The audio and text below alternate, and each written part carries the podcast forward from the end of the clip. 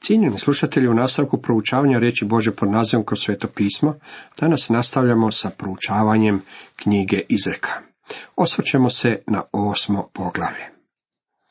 Mladić je sada već proučio promičbene materijale različitih škola i škola mudrosti i škola ludosti, traže one koje će prijaviti. U ovome poglavlju mudrost mu šalje svoj poziv uz određenu notu urgentnosti. Sada se na mladića stavlja stanoviti pritisak, za koji čas oglasit će se školsko zvono i škola mudrosti želi da ovaj mladić sjedi u njenoj klupi. Mudrost poziva mladića. U prvom redku ovog osmog poglavlja čitamo. Ne propovjedali mudrost i ne drželi razborito svoj glas, kao što smo već vidjeli, mladići su mamili i poticali da napusti školu mudrosti. Vjerujte mi, kultovi izimi su vani na ulici i izvone i traže na vrata mnogih kuća. Bože ljudi trebali bi izaći i raditi to isto. Vrlo sam zahvalan na divnim organizacijama koje rade posebno s mladim ljudima. Oni su vani i zvone na mnoga vrata. Oni su vani i svjedoče osobno. To je dobro.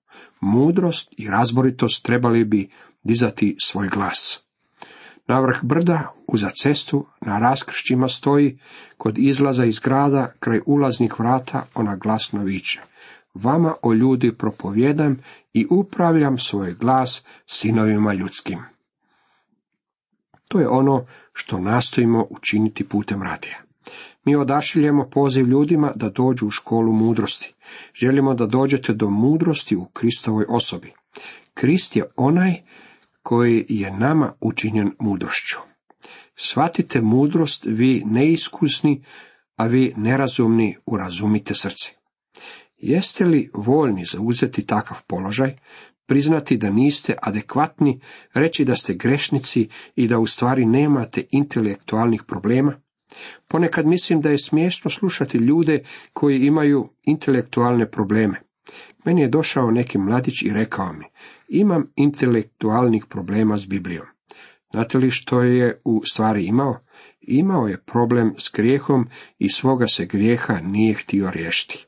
Otkrio sam da ako čovjek ima problem s grijehom i ako se želi okrenuti Kristu kako bi taj problem bio riješen, jako je zanimljivo kako se često i ovi intelektualni problemi rješavaju.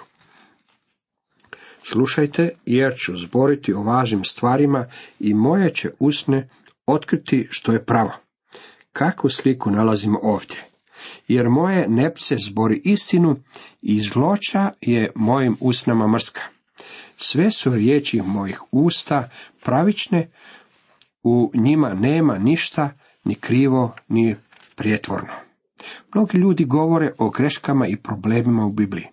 Napisano je podosta knjiga o problematičnim odjeljcima u Božoj riječi. Sasvim razumijem da inteligentan čovjek može naići na probleme u Bibliji. Na početku svog proučavanja ja sam imao mnogo problema s Biblijom, a čak i danas imam nekoliko. Problem međutim nije u Božoj riječi.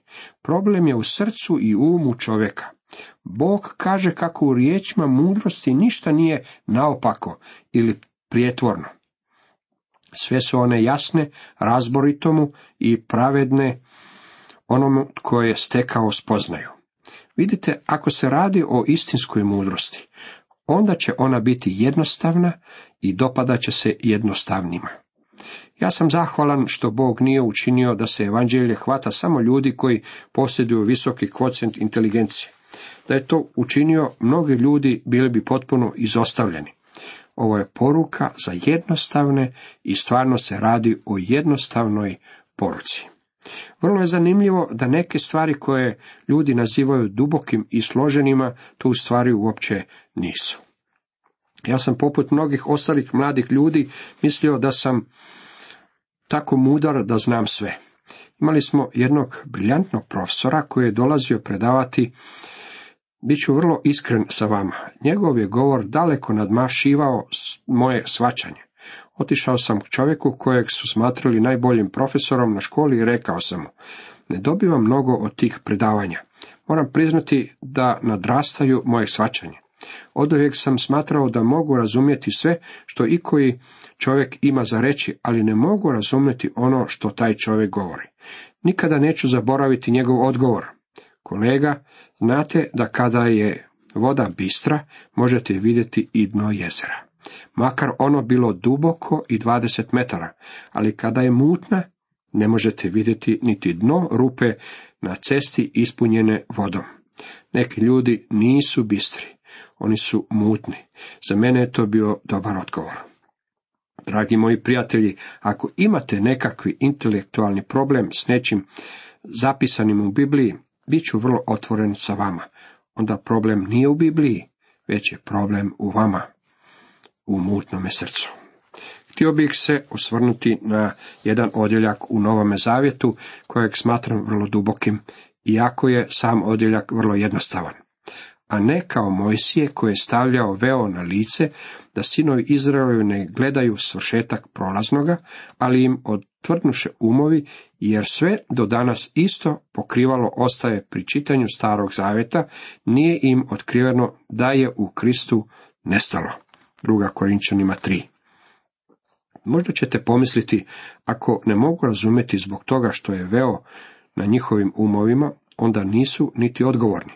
Mnogi ljudi danas tvrde da je preko njihovih umova stavljen veo, pa nisu u sposobnosti razumjeti ono što je zapisano u Bibliji.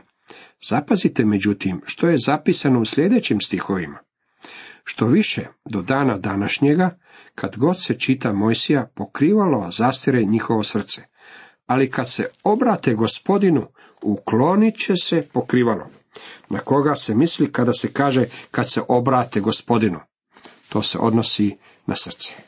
Kaže se da kada se srce obrati gospodinu, pokrivalo će biti uklonjeno. Vidite, problem nije u glavi, već je problem u srcu.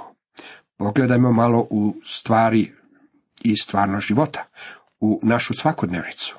Nemojte mi govoriti da postoje intelektualni problemi koji vas sprečavaju da ne možete doći gospodinu. Problem je grijeh u vašem životu, u vašem životu postoje stvari koje ne želite mijenjati. Niste voljni pokloniti se srcem i glavom i doći gospodinu Isusu Kristu. To je problem. Zapazite da kada se srce obrati gospodinu, događa se pravo čudo, pokrivalo se uklanja, rješavaju se svi problemi. Veliki čovjek srednjeg vijeka rekao je, imao sam mnogo problema prije nego sam došao Kristu. Možemo ih nazivati intelektualnim problemima, ali se u stvari radi o problemima srca. Božja riječ je vrlo jasna.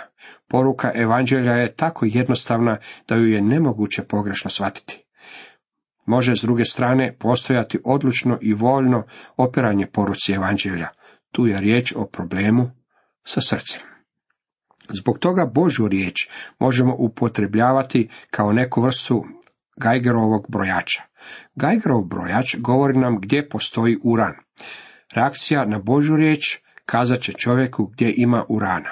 Postoji stanoviti pojedinci koji ljube Božju riječ i pokazivač brojača skače gore dolje. Postoji drugi koji se koriste pobožnim izrazima i fundamentalističkim rječnikom, ali pokazivač ne očituje nikakvu reakciju. Mrtvi su. Oni se u stvari protive Bože riječi. Mnogo puta ljudi su od mene tražili da porazgovaram s ljudima koji se odupiru Bože riječi. Odgovarao se im da je moj posao samo iznošenje riječi. S njima će obračunati sam gospodin. Tijekom godina provedenih u službi vidio sam kako gospodin uistinu obračunava s takvim ljudima. Vidio sam kako zadire u obitelji i obračunava s onim ili onim ili ovim čovjekom. Sjećam se jednog vrlo arogantnog mladića koji je dovodio u pitanje Božu riječ. Zatim je napustio svoju suprugu i pobjegao s drugom ženom. U svome životu imao grijeh. To je bio njegov pravi problem. Naglašavam ovo jer je Božja riječ vrlo jasna. U Božjim riječima ništa nije izokrenuto ili neistinito. Primajte radije moju pouku, no srebro i znanje požudnije od zlata, jer mudrost je vrednija od biserja i nikakve se dragocijenosti ne mogu porediti s njom, kažu nam 10. i 11. redak ovog osmog poglavlja. Kada vi i ja dođemo do trenutka, kao što je Job došao, kada stavimo svoje prioritete u pravu perspektivu, kada počnemo ispravno procjenjivati stvari ovoga svijeta i shvatimo da je mudrost mnogo bolja od rubina, tada ćemo Boga staviti na prvo mjesto u svojim životima. Upravo je to ono što je rekao gospodin Isus, a zapisano u Mateju 6.33 nego tražite najprije kraljestvo Bože i pravednost njegovu i sve će vam se to nadodati. U nastavku odjeljak ima za temu karakteristike ili značajke mudrosti. U 12. redku čitamo Ja, mudrost, boravim s razboritošću i posjedujem znanje umna djelovanja. Boža riječ jasno će nam dati do znanja kako je mudrost osoba, osoba gospodina Isusa Krista. I dalje kaže, strah gospodnji, mržnja je na zlo. Oholost, samodostatnost, put zloče i usta puna laži, to ja mrzim. Mogli bismo to prevesti sa ja mrzim zaopačena usta. Radi se o nečemu uistinu vrlo nazočnom u vremenu u kojem živimo. Radi se o stvari koju susrećemo u svakodnevnom životu. Mudrost se očituje. Ona je Boži karakter i taj se karakter otkrio u Kristu. Zloća, oholost, arogancija i put zla su stvari koje Bog mrzi. Ako pripadamo njemu, i mi ćemo mrziti te iste stvari. Od 14. do 16. redka dalje nastavlja, moji su savjet i razboritost, ja sam razbor i moja je jakost. Po meni kraljevi kraljuju i velikaši dijele pravdu. Po meni knezuju knezovi i odličnici i svi suci zemaljski. U psalmima i Danielovom proročanstvu ponavlja se kako svevišnji ima vlast nad kraljevstvom ljudskim, on ga daje kome hoće. Uistinu je predivno shvatiti kako Bog upravlja i vlada ovdje dolje poslovima ovog svijeta. Bez obzira koliko neki narod bio bezbožan, Bog je taj koji upravlja i njegova se volja ispunjava. On vlada i upravlja ljudskim kraljevstvima. Ja ljubim one koji ljube mene i nalaze me koji me traže, kaže nam 17. redak. Salamon je ovo naučio rano u životu. Otkrio je da kada je tražio Boga, Bog mu je dao mudrost. Boga je počeo tražiti vrlo rano, čim je postao kralj. Znao je da je Bog onaj koji mu je dao tu jedinstvenu mudrost. Bog je spreman i nama dati mudrost ako budemo voljni udovoljiti njegovim uvjetima. Predano proučavanje i ljubav prema Božoj riječi od samog početka našeg kršćanskog života. I dalje nastavlja, u mene je bogatstvo i slava, postojano dobro i pravednost. Moj je plod bolje od čista i žežena zlata i moj je prihod bolji od čistoga srebra. To nisu dionice, obveznice ili nekretnine, već je riječ o predivnim duhovnim darovima koje nam daje. U nastavku čitamo, ja kročim putem pravde, sred pravičnih staza, da dadem dobra onima koji me ljube i napunim njihove riznice. Odavde nadalje mislim da ćete otkriti kako progovara gospodin Isus Krist. Odjeljak ima za naslov mudrost poosobljena u Kristu. Jahve me stvori kao počelo svoga djela, kao najraniji od svojih čina u pradoba. Ovo je gospodin Isus, on je poosobljenje mudrosti. Oblikovana sam još od vječnosti, od iskona prije nastanka zemlje. Oblikovana sam, znači bila sam pomazana od vječnosti. To je onaj koji je tema uvoda u evanđelje po Ivanu. U početku bjaše riječ i riječ bjaše s Bogom i riječ bjaše Bog. On u početku bjaše s Bogom. Bio je rođen, ali ne u smislu da ima početak života, već u smislu da ima jednaku narav i jednaku bit s ocem. Daleko u vječnosti on je bio Bog i u početku je bio s Bogom. On je bio u početku koji nema početka, jer u početku bjaše riječ. O njemu se već govori u prošlom vremenu, u vrijeme početka. On je onaj i jedini onaj koji nam ovo može pojasniti. Gospodin Isus je rekao, nitko ne pozna sina doli otac. Mi ne bismo mogli upoznati gospodina Isusa da otac i sin nisu poslali svetoga duha koji će nam otvoriti srca. Spašena osoba može počivati u Kristu i diviti se njegovoj osobi. U današnjem vremenu živimo u velikoj nevjeri, ali neka skeptici budu skeptični. Dragi moji prijatelji, naš odnos je osobni odnos s gospodinom Isusom Kristom, a on je riječ. Riječ bjaše s Bogom i riječ bjaše Bog. Uistinu veličanstvena tvrdnja. Mudrost je Isus Krist. Rodih se kad još nije bilo pradubina, dok nije bilo izvora obilnih voda. Rodek se prije nego su utemeljene gore prije brežuljaka, kad još ne bjaše načinio zemlje, ni poljana, ni početka zemaljskom prahu. Kad je stvarao nebesa, bila sam nazočna kad je povlačio krug na licu bezdana. Sve je po njemu postalo i bez njega nije postalo ništa, što je postalo, čitamo u Ivan 1, treći redak. Kad je povlačio krug na licu bezdana, zanimljivo je da su naučenjaci običavali govoriti o kvadratičnom svemiru, ali je Bog oduvijek govorio da je okrugao. Vi i ja živimo u svijetu koji je okrugao i okrećemo se u sastavu planeta. Osim toga pripadamo galaktičkom sustavu koji je također okrugao. Svi ti krugovi kruže unaokolo. Kad je u visini utvrđivao oblake i kad je odredio snagu izvoru pradubina, kad je postavljao moru njegove granice, da mu se vode ne preliju preko obala, kad je polagao temelje zemlje. Jeste li ikada stajali na morskoj obali i pitali se zašto se voda ne prelije? Zašto ostaje ondje gdje jest? Ovdje piše, on je postavljao moru njegove granice, da mu se vode ne preliju preko obala. Bog je stvorio zakon koji drži more upravo ondje gdje ono jest.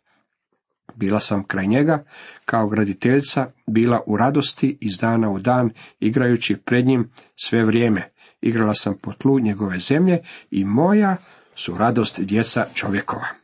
Bez gospodina Isusa nije bilo stvoreno ništa što je stvoreno. Sve je bilo stvoreno po njemu. On je prvorođenac svega stvorenja.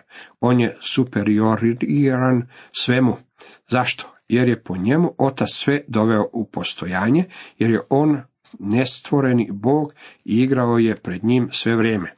Ta predivna radost i uživanje dolazi i nama putem Bože milosti. I nastavlja, tako djeco, poslušajte me blago onima koji čuvaju moje putove, poslušajte pouku da stečete mudrost i nemojte je odbaciti. Mudrost je Krist i mora postojati ljubav prema njemu. Blago čovjeku koji me sluša i bdi na mojim vratima svaki dan i koji čuva dovratnike moje. Jer tko nalazi mene, nalazi život i stječe milost od Jahve.